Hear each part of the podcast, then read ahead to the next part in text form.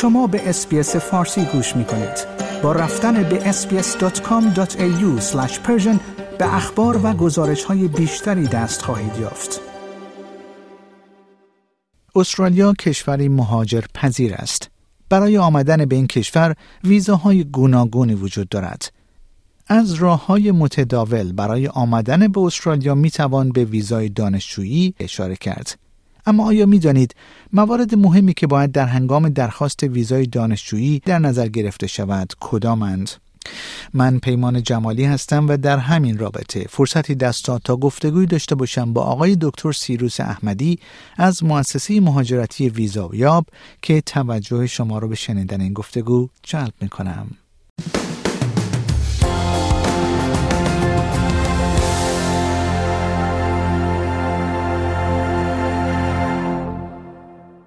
جناب آقای دکتر سیروس احمدی بسیار سپاسگزارم که دعوت برنامه فارسی رادیو اسپیس رو برای شرکت در این گفتگو پذیرفتید.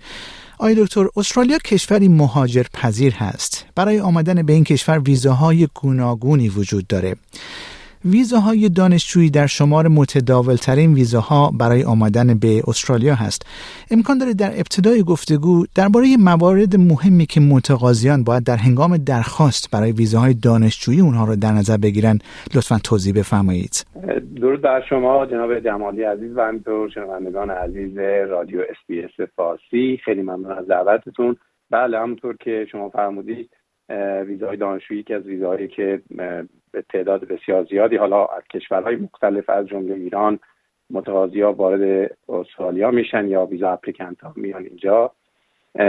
و اگه بخوام خیلی کلی ارز کنم که چه نکاتی برای این ویزاها مهمه با توجه به شرایط فعلی کشور ما خب واقعیت اینه که باید فرد بیاد بسنجه که اصلا هدفش چی از اینکه می‌خواد ویزای دانشجویی بگیره. آیا فقط می‌خواد وارد استرالیا بشه و زودتر بیاد. مثلا بعضی هستن ویزاهای دیگه اقدام کردن business skill.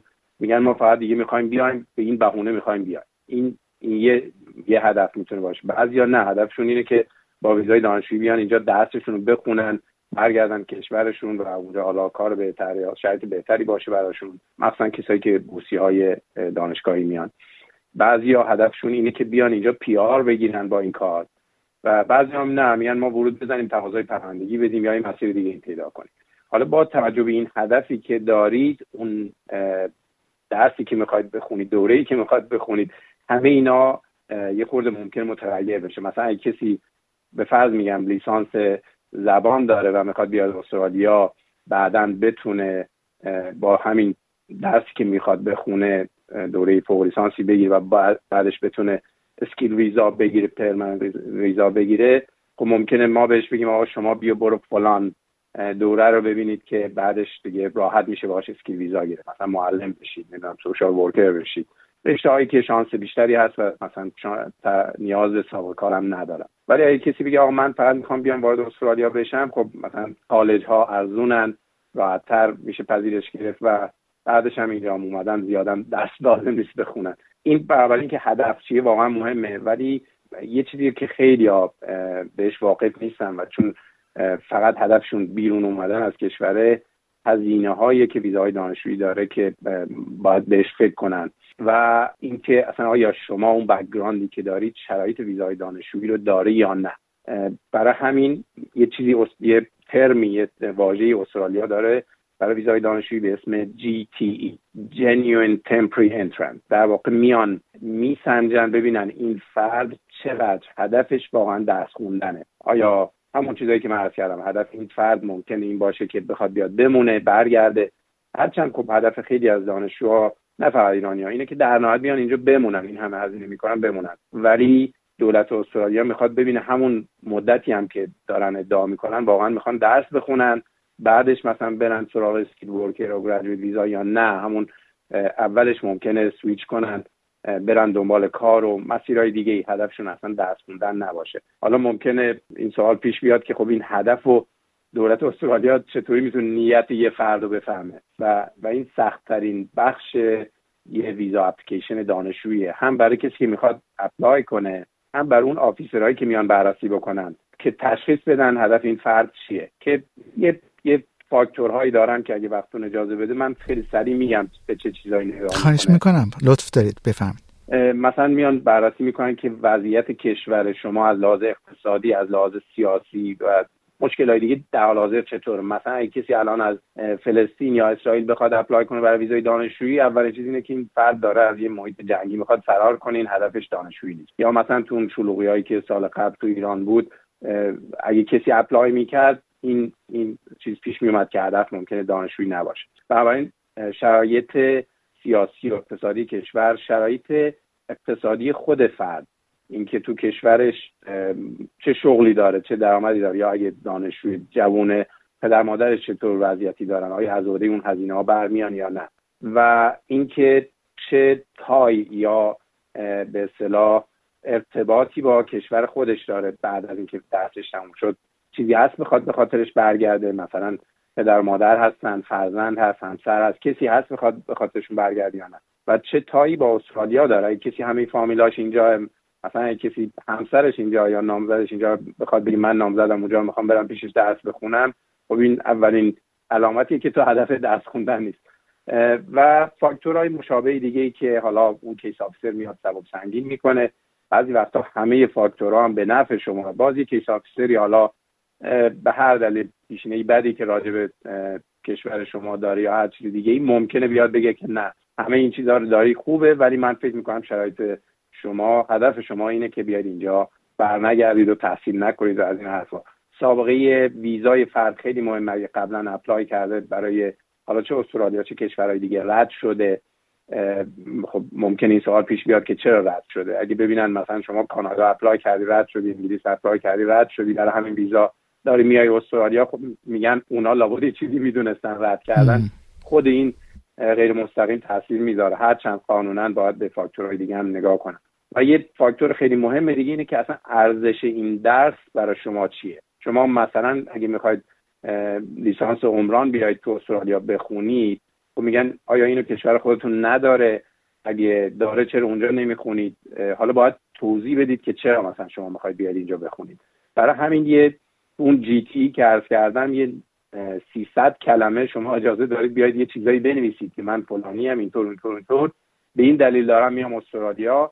به این دلیل من می‌خوام بعدش برگردم کشورم یا برم کشور سومی. مثلا ببینید من یه همین الان یه تقاضای کار دارم آفر کار دارم از فلان امپلویر یه چیزایی که متاسفانه خود خیلی هاش ممکنه دروغ هم باشه و اینو متاسفانه خود دولت هم می‌دونه. ولی یه چیزایی که نشون بدید حداقل در ظاهر هدف شما این نیست که بخواید بیاید تو استرالیا بمونید. فقط خدا رو شد البته نمیشه گفت در مقایسه با یه سال پیش یا قبلا خدا شد ولی در حال حاضر کشور ما ایران هنوز لول دو به حساب میاد. شما کشوری لول یک داریم لول دو و لول سه. ایران قبلا یک بود. هر وقت که تعداد کسایی که ویزاشون رد میشه و پناهنده میشن اینا زیاد میشه این لول ها رو تغییر میدن. الان ایران لول دو که نه خیلی بده نه خیلی خوبه. ولی به نسبت خیلی کشورهای دیگه خوبه دیگه چون لول دو و این باعث میشه مدارک بعضی وقتها حتی اگه بخشیش کم باشه مثلا مدارک مالی باز هم ویزا میدن.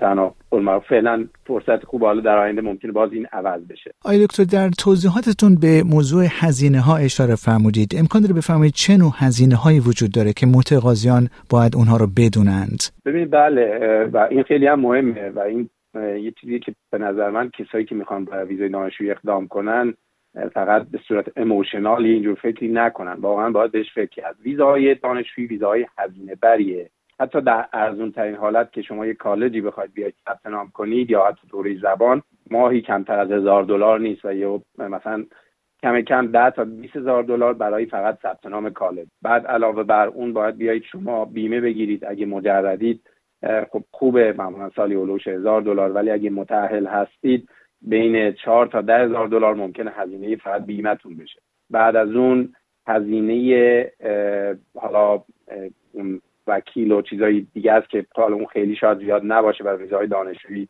هزار دو هزار دلار هزینه ها هست. بسی به اینکه چند نفری چطوری شرایطتون هزینه بلیتتون در اومدنه. ولی از همه مهمتر بعدا هزینه زندگیتون تو استرالیا هست که معمولا اوریج ما میگیم برای یک نفر مجرد چیزی بوده دو دو پونصد در ماه و در نظر بگیره. 2000 تا 2500 دلار در ماه هزینه زندگیشه. بنابراین اگه دوره دو ساله دارید میاید و فرض رو بر این بذارید که اینجا بیاید شاید نتونید کار کنید هر چیزی باید این هزینه ها رو بدونید. واقعا از الان دارید نیاید اینجا خونه و زندگی پدرتون رو فروختید اینجا مثلا کارگیر نیومده. تازه اینی که بحث کردم فقط هزینه کالج بود. شما هزینه دانشگاه ها از 20 هزار تا معمولا شروع میشه تا بعضی مقطعا و رشته ها میره 50 هزار دلار در سال. یا مثلا رشته های مثلا پزشکی از سال دو سه به بعد میشه سالی 70 هزار دلار در سال. اینا هزینه های واقعا زیادیه برای کسی که الان تو ایران زندگی می‌کنه و اون قیمت دلار بسیار بالا. و به نظر من هر کسی می‌خواد دانشجویی بیاد به هر نیتی که هست قبل از اینکه بیاد این هزینه ها رو بهشون فکر کنه. آیا دکتر در نظر بگیرید که متقاضیان متأهل هستند و فرزند دارند. آیا فرزندان متقاضیان می‌تونن پس از ورود به استرالیا به صورت رایگان اینجا تحصیل بکنند؟ بستگی به مقطع تحصیلیشون داره. مثلا اگه کسی میاد اینجا لیسانس بخونه نه متاسفانه.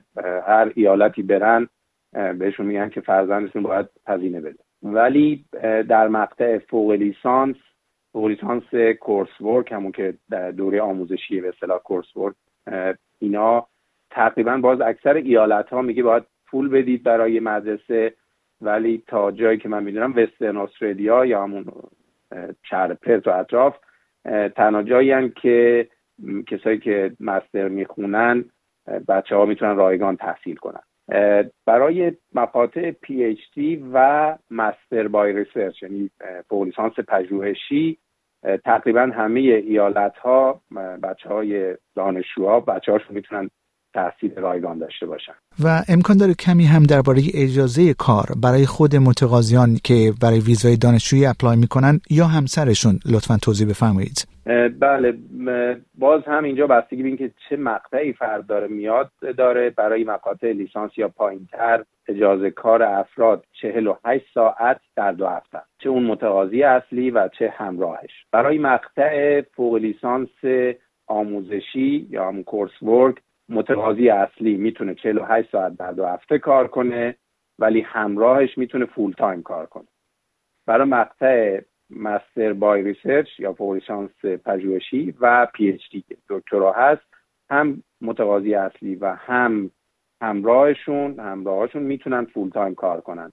البته اینا بستگی داره. مثلا شما اگه بورسیه گرفتید از این دانشگاهی به فرض از دانشگاه سیدنی بورسیه گرفتید و بورسیتون به وضوح میگه که شما فقط اجازه دارید مثلا 8 ساعت کار کنید. این دیگه ربطی به اداره مهاجرت نداره. اون دانشگاه داره شما رو موظف می‌کنه که بشینید پای درستون درس بخونید نه اینکه برید کار کنید پول جناب آقای دکتر سیروس احمدی بسیار سپاسگزارم که وقتتون رو به SBS فارسی دادید. خواهش می‌کنم قربان. خیلی خوشحال شدم. شاد باشید. خدا